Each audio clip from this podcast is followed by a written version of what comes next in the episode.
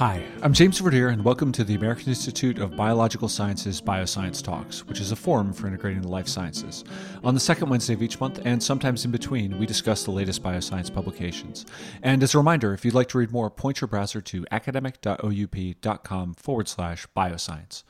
On today's episode, we'll be discussing coronaviruses and other wildlife borne illnesses, as well as disease dynamics and a number of other topics that I hope will help our listeners better understand and contextualize the current COVID 19 pandemic. My guests on the show are Dr. Mike Antolin, a professor of biology, and Dr. Dan Salkeld, who is a disease ecologist and also a previous guest on the show. Uh, both are at Colorado State University. And before continuing, I should also mention that we urge all of our listeners to research and adhere to the appropriate public health guidance for their area. But for now, let's go to the interview. So, first of all, I'd like to thank you both very much for joining me and being so generous of your time and insights during a very difficult period. You're welcome. Yeah, thanks for having us. Okay, to get us started, uh, I was hoping you could give us a little bit of an idea, uh, just in a very general sense, of what we know about the origins of this current coronavirus that's resulted in a global pandemic. Um, you know, what what do we know, and, and how much can we know at this point? So, um, what I've seen is a lot of uh, uh phylogenetic analyses based on the sequences, the nucleotide sequences that have been pulled out of various um, collections that have been put online by various of my colleagues, not work that I've done myself, but that essentially shows that the variation in this virus essentially coalesces back to Wuhan, China in early December 2019. That it um, apparently really did come from this uh, from this market in the center of that city. Um, and all the genetic evidence shows that it spread from there and is starting to develop some genetic identity in different places where um, the epidemic is growing. But it's pretty clear that that's where the first alarm of cases by late December were known. And then even in early January, some of the sequencing was very indicative of that, and that's just held up. No, I mean, I guess another take on that though is um, we don't know the source of the virus, so it's there's been different reports that emerged over time. So uh, the first, I think, was suggesting it was from a snake, um, and then there were reports that it was from pangolin, um, and then right. you know, kind of often cited uh, ancestor of this is some somewhere in some kind of bat population.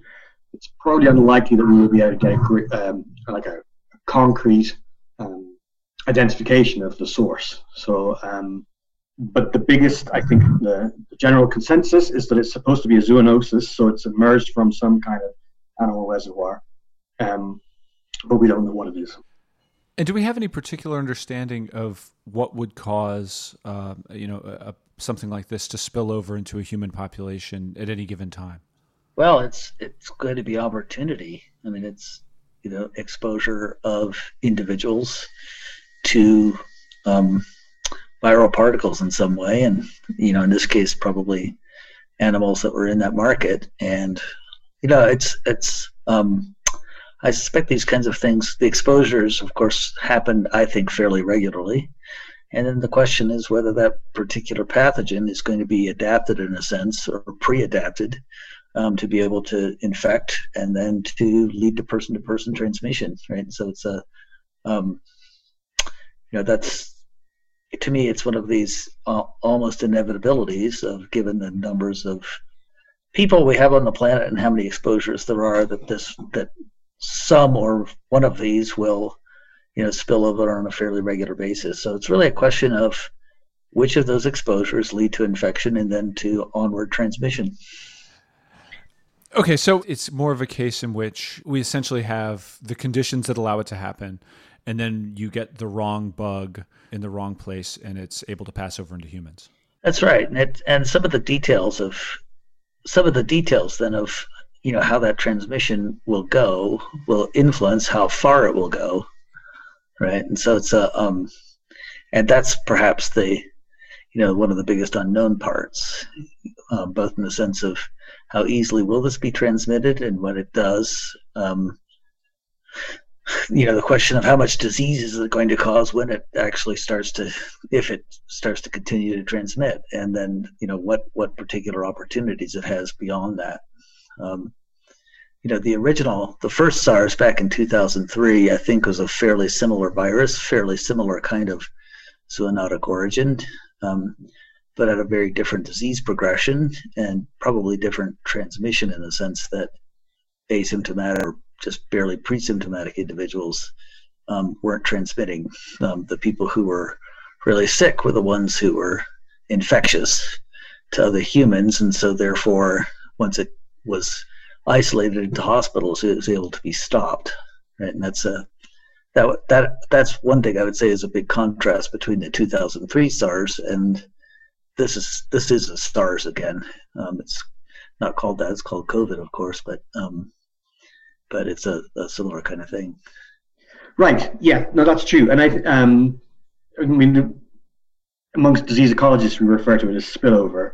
Um, and I think just breaking it down, you, you need an animal that carries this disease um, that is able then to jump into humans. So you have to have uh, the ability for the pathogen to jump. You have to have the exposure from the normal host to a human. Um, and then for it to actually take off, you have to have humans that are susceptible and allow it to um, amplify and, and transmit. Um, and, then, and I think you're absolutely right. This is something that happens um, from time to time, um, and probably more often than we think. Um, but it's the kind of rare occurrence that COVID 19 or the SARS from 2002 2004 or other things that they occasionally take off and become, become these major um, infectious agents for human populations. And that's when we tend to worry about them. Um, so it's happened frequently. We can think of things like HIV um, or hantavirus or uh, Lyme West disease Nile. or any of these kind of. Um, West Nile, Zika. Should we keep going? it, it, sounds like this is the kind of thing that you know obviously is repeated, but typically the degree is such that it's you know it appears as a, a blip on our radar, you know, in terms of the the general public in the news, and then it fades away again because it doesn't quite have the characteristics that this one does. Yeah, well, for instance, I mean, you know, as scary as Ebola was, right? Um, that was a that was a, a, a difficult pathogen to get onto airplanes and move around because, you know, people to transmit would actually be essentially um, right at the point of death right? And and it's a hemorrhagic disease, and so you had to be in close contact with that person at that time, right? And so that that was different than this one. That's probably more transmissible, probably more, or is transmissible in a, in a way that's maybe more similar to a to a cold virus, right? In the sense that individuals, just as they're becoming symptomatic, are you know um, aerosolizing this thing um, and aren't aren't aren't prevented or you know debilitated in such a way that they can't move. And so this one moved because people were able to get on airplanes and go all around the world right, while carrying this virus and being infectious right? So that's the you know that's that's a, a really key difference even for for what happened with the previous SARS right was that some individuals were able to do that. But they were I would suspect relatively not infectious until later on in that sort of disease etiology, right? Of when of when they became they only became infectious later on when they became debilitated, for instance. Right. So and that's a that's a big big difference. And I think um, I think also it's one of these things we never know what the course of the outbreak is going to look like. So I mean I teach a class in disease ecology and each year I teach it there is some emerging disease that is taking up um, media attention um, and often these things do tend to fade or they become accepted as the norm. So, um, you know, uh, Zika was one that it was massive for the year that it took that big outbreak and uh, hit Brazil, traveled to the States. Um, but subsequently, it didn't seem to have taken off or maintained itself um, as much as people feared. Um, and that, that allows it to disappear from the radar and then wait for the next candidate to be the um, emerging pandemic. Right, and and I wonder then, you know, is there a way that, that this can ever be seen coming? You know, we obviously we hear about them when they spill over, um, and they they typically dominate our news cycles for a relatively brief time. This one obviously will for much longer than that. Um, but is there is there a way that we can you know know what's hiding out in these reservoir species uh, in advance of spillover? Um, so that you know perhaps we could have a better response prepared than we have for this? Yeah, that's a very good question, and it's it, you know essentially what you're talking about is disease surveillance, and can we actually keep track of what's potentially out there? Um, and it, it that's a very um, difficult thing to first of all design well in the beginning and second of all maintain over long periods of time. I mean imagine what you're actually trying to do is you're trying to take all of nature and somehow sample it and perhaps store samples in such a way that you're able then to determine what what exists in those um, at that time or or potentially would be into the future. Um, you know if you just think about you know SARS itself or these coronaviruses was you know in 2003 it was actually considered fairly innovative that it was able to be identified as quickly as it was because of the change in molecular biological techniques and DNA sequencing and RNA sequencing that allowed identity of this virus as that that quickly, right? And and now, of course, um, we have the ability to detect them as well. But the thing is, is you know, where would you expect to go looking for them, right? Is it bats? Is it pangolins? Is it snakes? Is it you know which what what is it? Is it rodents? Um, and then you know just think of the um, think of the issues associated with just storing samples. Um, let's say you go out and you send someone out on an expedition to collect things and that needs to be stored someplace in such a way that would then be tested in such a way that would be predictive right? And if you think about you know sars from 2003 to, to this now 17 years later um, you know, uh, would we have samples from that time that would help us identify this coming now?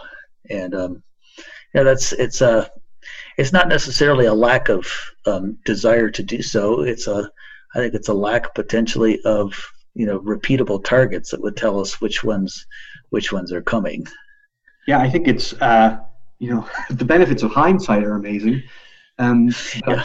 that catalog of diversity for the, potential hosts and for potential viruses, plus prions and bacteria um, and other kind of parasites is just um, really hard to keep uh, a handle on. Um, and I, I, mean, it's one of those funny things of uh, bats have like attracted a huge amount of attention um, and kind of notoriety now for being the, the, reservoir host for the next viral pandemic and the next viral species of threat. Um, and yet, the last coronavirus is, is the reservoir is for MERS, Middle Eastern Respiratory Syndrome, um, is camels. So you couldn't almost, you couldn't get further from a bat um, if you tried. So it's that it's very difficult to judge what is going to be um, the next host. Um, yeah, and, and that's not and that's not to say that in places where you know um, pathogens and diseases recur that you have no hope of being able to detect when when the, the risk and the danger goes up. Um, plague in the western United States is a is a is a, a pretty good example. That's the that's the system that Dan and I started working on together. Um, the two of us back in right well right around 2004 or so. Um, and so plague is in wild rodent populations, ground dwelling rodents like prairie dogs and things like that here in the West. And um, it's what I call the uh, um, the Goldilocks of pathogenic bacteria. It lives in the relatively dry parts of the world, like this, but in relatively wet years um, is more prevalent. Right? So we know to look more so in relatively wet years um, for plague outbreaks, but we also have sentinels in the sense of um, when prairie dogs start to die and their and their fleas um, become infected, then we know that the risk goes up. And I know Dan has some example of or some um, experience similarly of of plague surveillance in in state parks in California, national and state parks in California, right, Dan? Yeah, but I thought you were going to talk about something else. But um, yeah, I mean, I think it's um, yeah, predicting it is hard. Um, there's the kind of general rules of that it's perturbance or of natural systems or it's some kind of uh, climate or weather um, patterns. Um, but often as not, I think it's sometimes they don't turn up, and so you get um, yeah. It, it's that uncertainty that is is hard to yeah. grapple with. Yeah, and partly I'm I'm trying to contrast that you know we have we have the ability to to you know detect uh, risk of of some pathogens. It's not that we're completely without any tools whatsoever, but these are you know COVID nineteen is novel. It it it it's not one that presumably has been in humans at all before, right? And that's the part that's difficult to predict, right? And to um, surveil and be completely prepared for because which one would be next would be you know could be um, quite variable you know um, so it's a how, how to, how to be ready for the next one i'm sure is something we're going to spend a lot of time talking about um, but I, there's really no simple answer to say we could cover the world and discover what's there and protect ourselves without question so the case is more or less that it's challenging enough to look for a known pathogen that has uh, known dynamics and recurs at known intervals. But when you're looking for something that you don't even know uh, what it might be like, uh, it becomes all the more challenging, if not impossible. Pretty close to that, I would say. I mean, you know, it's actually since uh, I was trying to think how. I mean, just and this is pure off the back of an envelope, you know, not having thought this through very carefully, really, um, is, you know, how, how could you have been prepared for, let's say, tests of, or that sort of thing that would allow you to be ready for this? And, um, you know, the, um, you know, you sort of think of this as a as a recipe. What would what would a kit look like? That would have general ingredients, for which then you would be able to add, for instance, and this may be PCR primers, that would specifically allow you to identify this one once you once you got an idea of what it was and be able to quickly deploy that because the you know the everything in the box except for that last ingredient is ready to go. Um, and that might be you know if we know that there are any viruses and we know they're among certain groups and these are the kinds of things that are more likely we may be able to get to that point of having things that are more easily and more quickly spun up um, to be able to scale up to the size that we need now. And um, and I, I suspect that's going to be a big area of research um, here in the future, in the near future, as we as we kind of move forward. Um, no, I think that was brilliantly put, Jim. It's um, it's one of the things. It's Louis Pasteur. It's a chance favors the prepared mind, and see, I find the disheartening fact of this outbreak is that it's this is not a kind of a new occurrence, although the scale of it certainly is. But you know, if you we talked through those examples earlier of Zika and chikungunya and swine flu, and these things are not um, they, are happening, and it requires health infrastructure to deal with it. Um, and it seems to have been this kind of compartmentalization that uh, oh, it was just a, it's just a thing happening in China. Well, now it's just a thing happening in China and some of the Southeast Asian countries, and now it's just those plus Italy, and oh look, it's in Seattle. Um, that kind of, I think, the response uh, needs to be changed. That you have to be more proactive earlier and not wait for it to arrive on on your own borders before you actually seem to do something this serious um, and takes it into account. And it, I know it's a classic trade-off between being prepared and and uh, taking action, but then what if that action were not merited? Um, but we are certainly watching um, it, the pendulum swing during this occasion. Yeah, it seems like the astounding downside risk would be, uh, you know, some cause for uh, more proactivity, at least in the future. Yeah, and that's you know, what what would that look like in the sense that that that would make sense? Like you know, for instance, um, when there's there's a, a, network in the United States funded by the National Science Foundation called the National Ecological Observatory Network, eh, which which is meant to make you know atmospheric measurements and ecosystem scale measurements of of uh, of all kinds of ecological parameters. Um, at one point, um, it was considered that maybe the sites where those are should also do disease surveillance, right? Essentially, just collect rodents and mosquitoes and ticks and things like this, and put samples in freezers and and and you know um, store them for the future to to to be able to do something with those samples.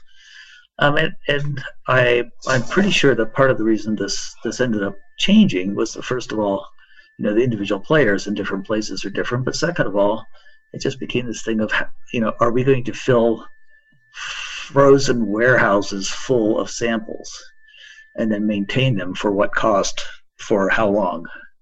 Right? And those those become those become you know really practical issues in the sense of other pressing needs that arise in the meantime.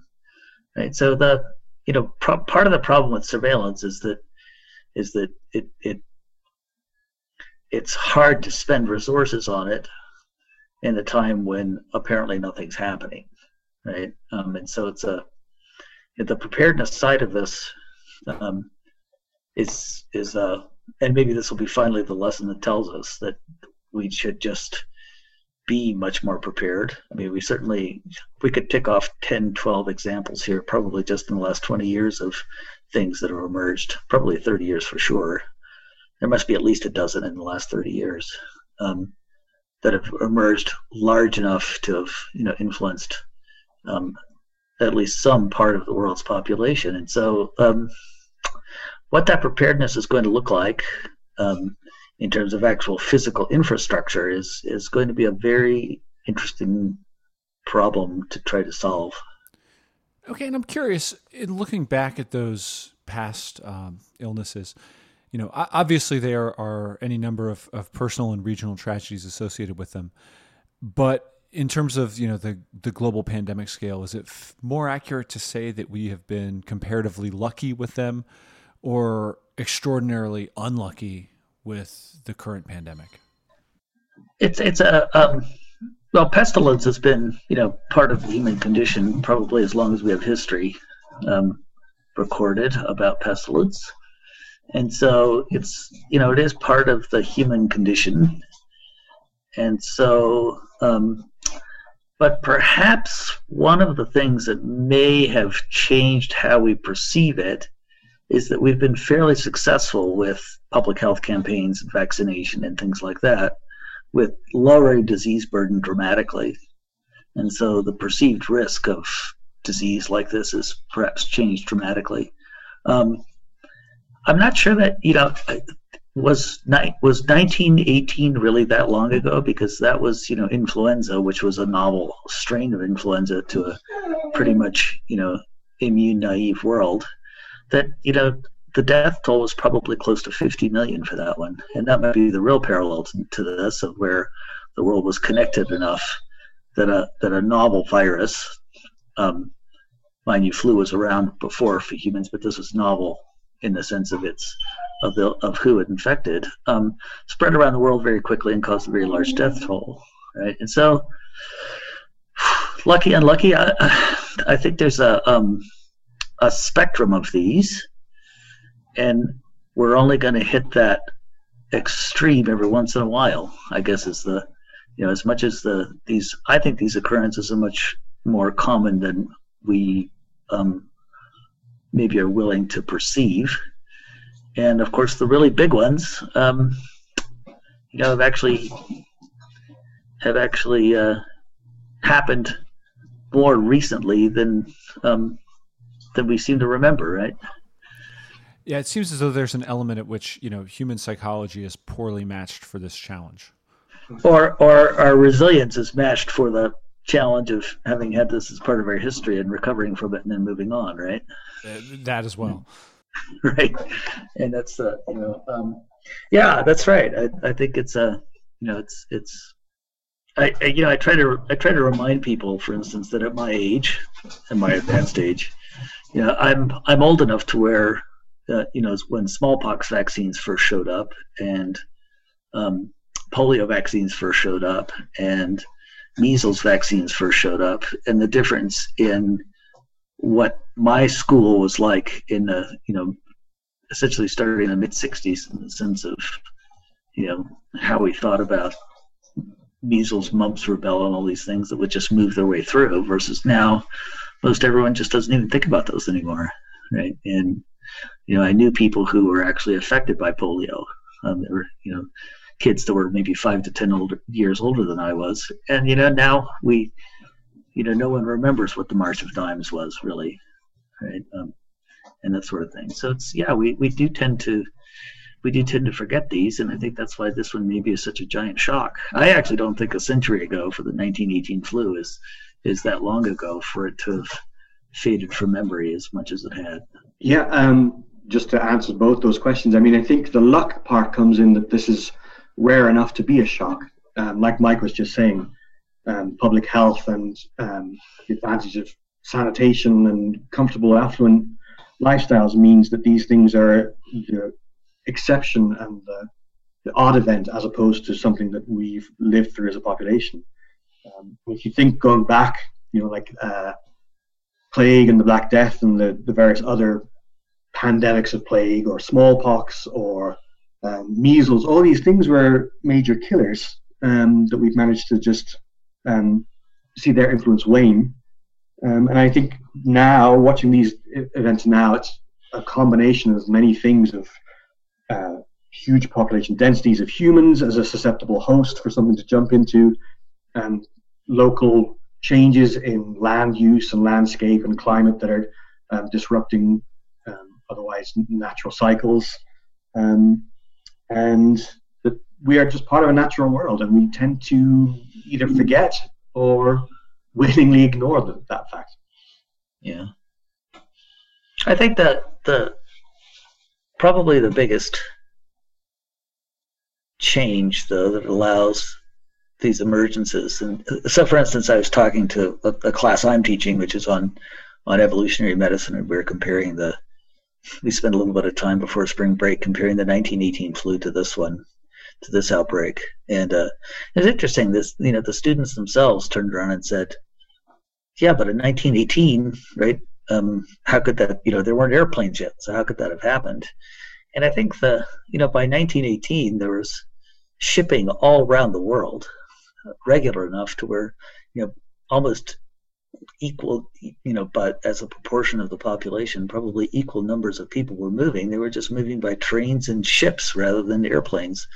And so the the you know probably the parallel with the 1918 flu is that the world was connected in a way that it really hadn't been before and that's that that's the one that triggered it and that's the if there is one big change it's that we are connected in a sense well we're we're connected in a way that that that is very different than our of course our whole human history right and um and that's it's that connectivity that essentially has left us unlucky for something like this one that's transmissible the way it is to be able to quickly spread. Right? And it's a um, you know that that's probably going to be one of the big lessons as well is you know recognizing that um, recognizing that with this connectivity if something gets going we have to respond more quickly so and to go back just 20 years from then actually um, and mike and i both worked on the plague but uh, i was sending an email to someone and not realizing that I was writing it, that I was like, well, we're talking about a, a disease agent that's originated in Central Asia, moved to Europe and the States. I was like, well, that's absolutely the, the pattern of plague around the turn of the uh, 20th century. Um, so these things do just move. Lots of parallels when one starts to think about it. Yeah. And speaking of one of those parallels, uh, one thing I was wondering is I was rereading your 2016 article, which was mostly focused on um, prairie dogs. You know, are the network effects among you know uh, those communities is is it reflected at all or similar in any way to you know the same kind of network and spread effects that we see uh, among pathogens within human populations? I'll let Dan answer that one. He's, he's worked on that. Uh, yeah, so I mean, I think the parallels are absolutely. Um, so the what we looked at with prairie dogs as a model almost for disease spread amongst human populations is that the tightly knit groups, the little family groups of prairie dogs, um, seem to become affected as a unit, and so one will bring in the infection and, they'll all die shortly thereafter. Um, and one of the models that we developed was that if you have some kind of um, alternate host that does the connecting, and you allow disease to take off. Like you, you get the, the full fledged wildfire as opposed to a small smoldering.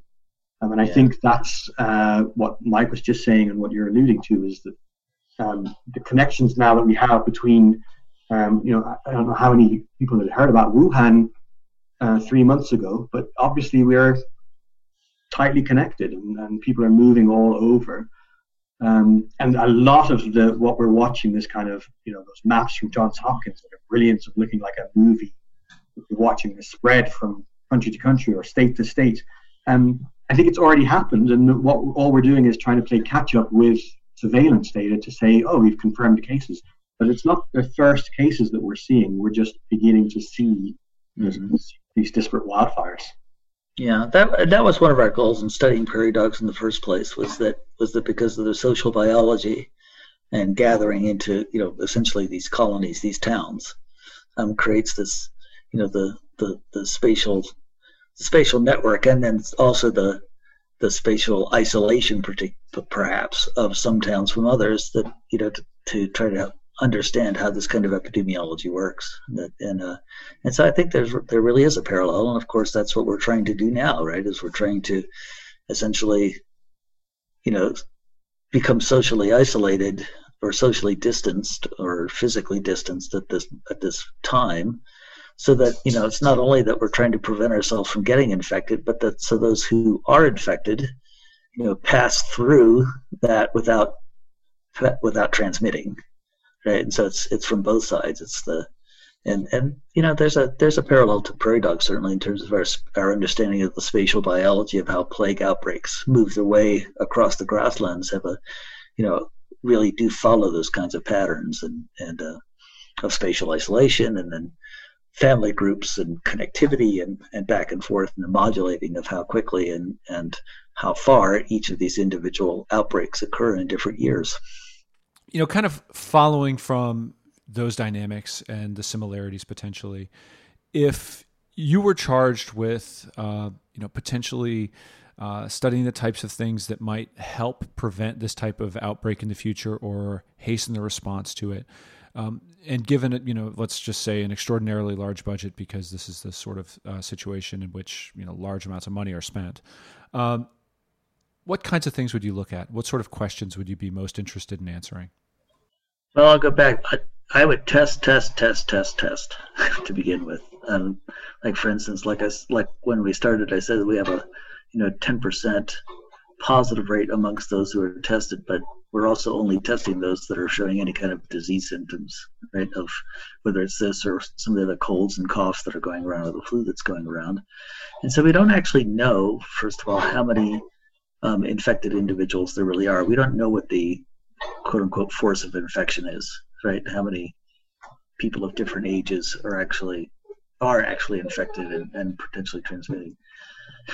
The the second thing we really need to know is we need to know how many people were, you know, um, infected and then, you know, perhaps uh, built an immune response and therefore are now, you know, um, aren't going to be susceptible anymore because you know part of the idea of this flattening the flattening the way flattening the curve right, is that we're slowing things down, but there's still going to be a large number of potentially susceptible um, people in our population still waiting for for a second wave of infection. You know, what's going to if this thing's really seasonal, for instance, and it stops for the summer, what's going to be the what what's going to be the um, probability of a second outbreak next year? Right? How many are we actually going to have enough immunity in this population um, to actually get there? So, so we really need to know pretty much exactly where everybody is in, in the sense of who's infected and who's not. Um, and the and the genetic data that are coming in are, are quite good. Um, what I'll, I'll, just toss it back to Dan. If, what, what do you like to um, I guess so. I, I mean, you can take this with a pinch of salt because this is almost um, this is the research element that I love. So I have a natural tendency to want it to be done, and I think it's that looking at that interface between ecology and epidemiology. Um, we are now in the like absolutely should be this kind of epi uh, epidemiology study now of like trying to work out how long are incubation periods and when are the latent periods and when do become people become infectious relevant to symptoms and what is that going to do in human networks and social distancing, etc., etc. Um, and I think that's really important. And but we're we alluded to this earlier that we don't know how this virus jumped from animal X into people, um, and from what that animal was. And it's um, if you, one goes back, the narrative for the uh, SARS outbreak was that it was civet cats that somehow were infected by bats. Um, but it was the civet cats that were acting as this kind of bridge host that allowed people to become infected. But if you look back with this kind of new look now, that we're like, oh, can we learn something from 2002, 2003 that would help us now?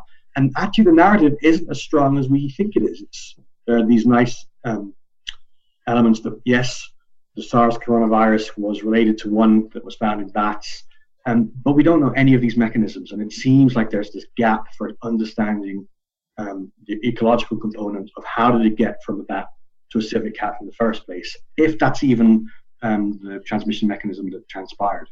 Um, and again, we're going to be left wondering what happened here for the um, COVID 19 outbreak. But it would be wonderful to try and kind of hit that interface and try and work out how it's happening. And maybe that would be an element of being able to control and understand and prevent future outbreaks. Yeah. Yeah, yeah, and mostly we've been answering the question from the epidemiological side of what you know what data we would want to know from that sort of thing.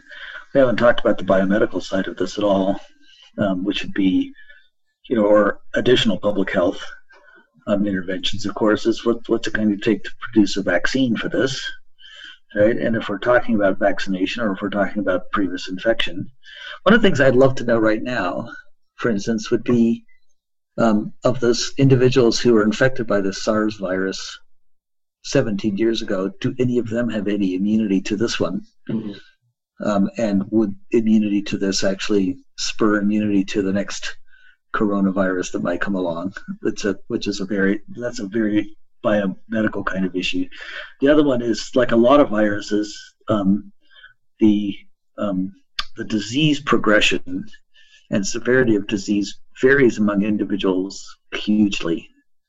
And getting an understanding of what how that actually comes about. I mean, certainly the age effects are maybe understandable in the sense of the loss of immune function and, and other things, but but even among you know ind- individual even among those individuals, among everyone, and you know virtually all of these viruses have this feature um, hantavirus has this, and West Nile virus has this, of some individuals who just have massive reactions to these things, perhaps overreactions, and some who have very mild symptoms or no symptoms at all, even with infection.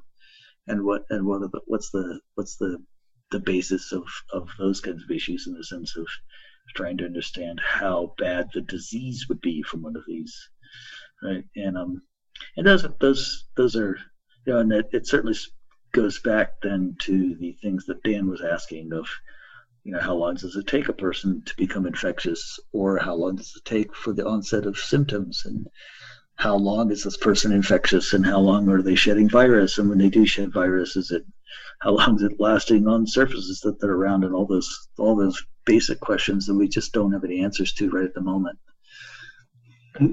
I would just jump in one last thing because what Mike was saying has generated another thought.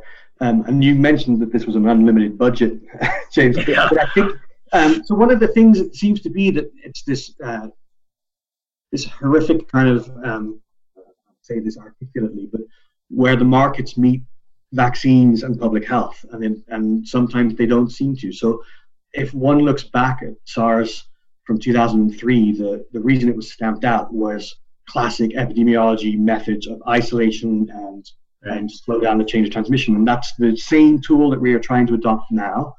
Um, but one can then look forward a few more years and we have um, MERS, the Middle Eastern Respiratory Syndrome, also a coronavirus, also affecting people. Um, but it seems that that's in a disparate population that is, you know, that's a problem for the Middle East as opposed to anybody else. But if you look now, you say, well, we have two coronaviruses that we know are infectious from zoonotic sources um, have um, horrible effects upon um, people who are infected. So, shouldn't we be investing in a vaccine research program to look at how can we combat coronaviruses? And, and maybe that's going on. And maybe, I mean, I like to spend my time chasing prairie dogs. Hmm. So I don't know, but it seems like that would be one of the things that we should be looking at of candidates of disease, um, or can like virus groups that cause diseases, and we get some kind of um, momentum into establishing vaccines that might be able to be adopted in the case of the next one. Yeah. And you know, and one looks now and goes, well, of course we should have worked on a coronavirus vaccine, but um, it seems to lose the focus once the outbreak um, loses its um, momentum. The very last question, uh, if you have just a moment for it, is I was curious what it's like to be in your line of work uh, right now. Um, you know, understanding that we're in, I would imagine, the earlier stages of this um, pandemic, at least in the United States. Um, you know, how has it been? Um, for me, I, am not directly involved in any way. I mean, other than um, our planning that we're doing here at the university for you know for how to how to try to shut things down and keep people safe. Um, but in my classes and things like that, and certainly among colleagues, uh, one of the things I found myself answering a lot is this question of why is everybody getting so excited? This is just like the flu, and why this isn't just like the flu. Um, is is you know just trying to help people understand that these that, that the things we need to do to stop this are things we really need to do to stop this because it's not it's not something we've seen recently. Um, and there's there's no there's no parallel in our lifetimes for what's what's actually happening right now at this scale. And so for me it's mostly been trying to um, talk to people in my general community who are actually very much questioning whether we should be doing what we're doing I don't I don't know how to answer that question. I feel like um, yes, I work on zoonoses and I look at diseases that are transmitted from wildlife to human populations, and I study the impacts on of epidemiology. And this event, in one way, makes me feel quite useless. Uh, that I'm far away. That what I do is too much towards the ecology animal um, end of the spectrum um, and what does one have to offer for this, um, especially when one thinks about friends and family, whatever, who actually work in healthcare professions that they are frontline and dealing with these things. These like really horrific questions of, do you go into work and um, devote yourself to the public health, or do you worry that you will bring agents of disease back to your home? So I think those questions are really big, um, and I feel quite irrelevant to them. But at the same time, slowly it's dawning on me that um, I think with you know having worked on this topic for 20 years, one starts to think of questions that are a little um, seemingly tangential, but slowly begin to um, gain important attraction in my mind of going back to work out like what should we be looking for as a host and what should we be thinking about in terms of um, looking at the patterns that keep causing these uh, recurrent epidemics. And so um, I think it's it's hard. I mean, I do at least enjoy the fact that I've had 20 years to give some background of of not just uh, someone was saying that every Facebook user was a um, an expert in congressional law four weeks ago, and now it's they're all outbreak experts.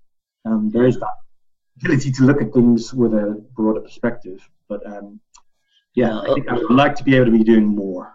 Yeah, a little bit of the parallel is when there are prairie dog outbreaks here in Colorado and things like, um, you know, natural areas are shut down and that sort of thing. I've I've been interviewed several times on the radio, et cetera, to talk about these things, and uh, you know, without trying to scare the heck out of everybody to say, you know, for plague here in Colorado, oh my goodness, you know, don't go out of your house now. Um, what I try to talk about is you know awareness of your circumstances relative to your risk of being infected right and and, which is actually fairly low for plague, really, when it comes down to it. Um, as deadly as that is, it's actually hard to get. But um, but that's that's to me, uh, you know, what I would turn around and say is, I, I think complacency in the face of emerging disease is not something we can afford to do. You know, if we're if we're going to be um, uh, savvy members of our society, then I think this is something that we have to be aware that is going to continue, that has occurred and will continue to occur, and and um, that we've had the hiatus maybe for you know in the since the antibiotic and vaccination ages knocked a lot of things back. It hasn't eliminated them, and um, and so therefore, uh, I would just say awareness. We just need to be we, we we can't relax on this one, and I think this is what really shows this. Absolutely. I think that's a, a good note to leave it on. Uh, thank you both very much for joining me and for your time. And I, I wish you and yours the best of health. Yeah, same to you. Best wishes. It's a, uh, it's crazy time. It'll be interesting to see whether we're changed by this when it's over. Yeah. Thank you, James. Yep. Thank you, James. Yeah. Thank you. Bye bye.